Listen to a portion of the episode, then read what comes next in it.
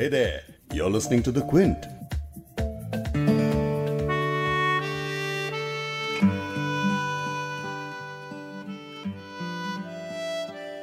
Gratitude यानी thankfulness की ताकत के बारे में सुना है आपने?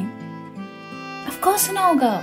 जितने भी मोटिवेशनल स्पीकर्स हैं लाइफ कोचेस हैं जो इंस्टाग्राम पे और सोशल मीडिया पे आपको मिल ही जाएँगे आजकल वो ये बात खूब कहते हैं। कि count your blessings count your blessings be thankful be thankful अगर आप किसी रिलीजन को मानते हैं तो उसमें भी यही बात होती है। मज़हब ही नहीं, बल्कि साइंस भी ये बात कहती है। दैट शुक्र गुजारी कैन क्योर मेनी एलिमेंट्स और रही बात उर्दू शायरी की तो उसमें तो एक गाय तक के एग्जिस्टेंस को, गाय बनाने के लिए भी खुदा का शुक्र किया जा रहा है। ये प्यारी सी नज्म आपको आज मैं पॉडकास्ट में सुनाने वाली हूँ, लेकिन इसके अलावा उर्दू शायरी में शुक्र को किस किस तरह से शायरों ने अपने कलाम में पेश किया है, उसका ज़िक्र किया है, ये आज हम देखने वाले हैं। तो क्यों ना आज पॉडकास्ट में इतनी सारी मज़ेदार शायरी का पहले से ही शुक्र अदा कर लेते हैं? पॉडकास्ट खत्म होने के बाद इसके लुत्फ लेते रहिएगा। और राइट स्टार्ट करते हैं।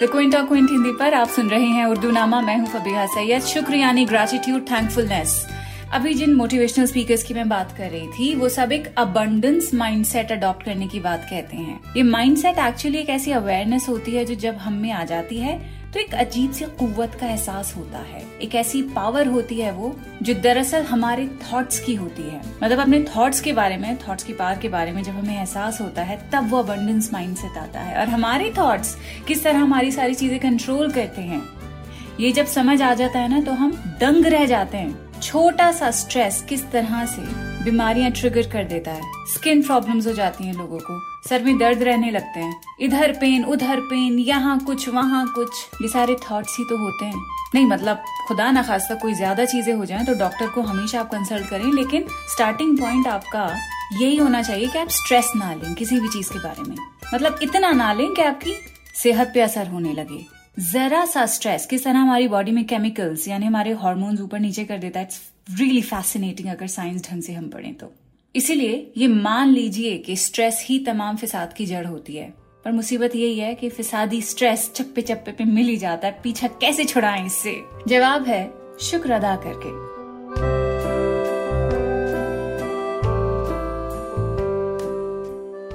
शायरों ने शुक्र को अपने अपने ढंग से लिखा है। इस अंदाज में तंज भी शामिल है, जैसे कि जलील मानकपुरी लिखते हैं कि शुक्रिया वाइज, जो मुझको तर के मैं की दी सलाह। गौर मैं इस पर करूँगा होश में आने के बाद।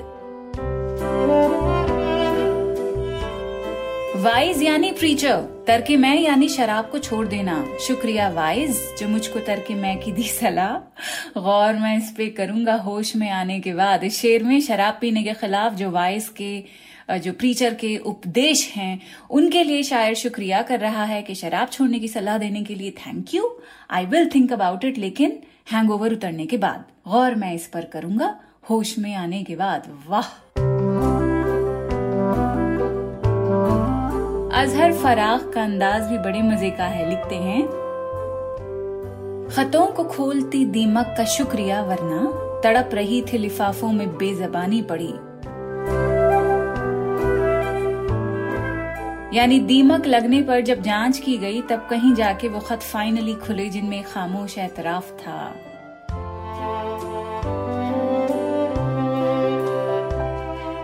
नसीम देहलवी का ये शेर भी आप सुनिए, स्टॉकहोम सिंड्रोम का एग्ज़ाम्पल लग रहा है। यानी जालिम के जुल्म किस तरह लुत्फ देने लगते हैं शायर को, वो सुनिए, लिखते हैं, शिकायत के एवज हम शुक्र करते हैं सनम तेरे, शिकायत के एवज हम शुक्र करते हैं सनम तेरे मज़ा देने लगे कुछ सहते सहते अब सितम तेरे।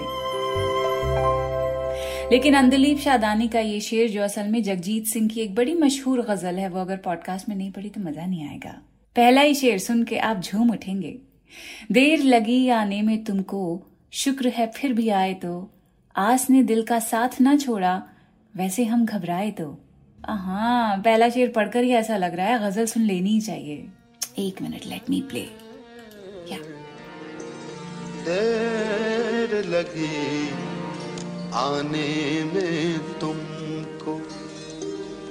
शुक्र है फिर भी आए तो। शुक्र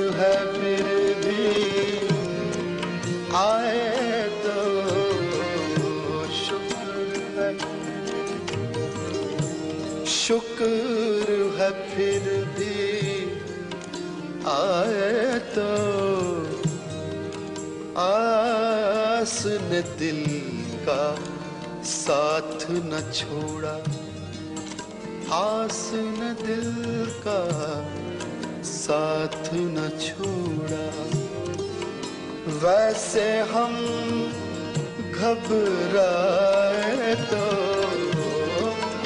वैसे हम घबराए तो वैसे हम शफक, धनक, महताब, घटाएँ, तारे, नगमे, बिजली, फूल, इस दामन में क्या क्या कुछ है? दामन हाथ में आए तो। शफक, धनुक, महताब, घटाएँ, तारे, नगमे, बिजली, फूल। शफक धनुक, महताब घटाएँ, तारे नगमे बिजली। फूल उस दामन में क्या क्या कुछ है? क्या क्या कुछ है? शफक, धनुक, महताब घटाएँ तारे नगु में बिजली फूल, उस दामन में क्या क्या कुछ है? वो दामन हाथ में आए तो वो दामन हाथ में आए तो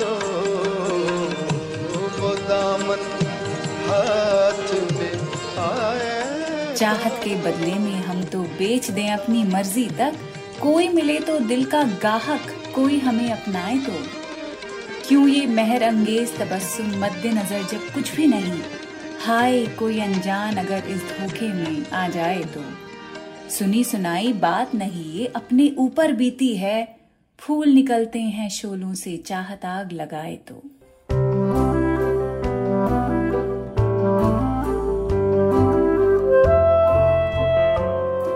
झूठ है सब तारीख हमेशा अपने को दोहराती है।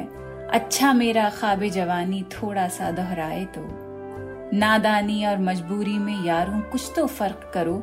एक बेबस इंसान करे क्या, टूट के दिल आ जाए तो।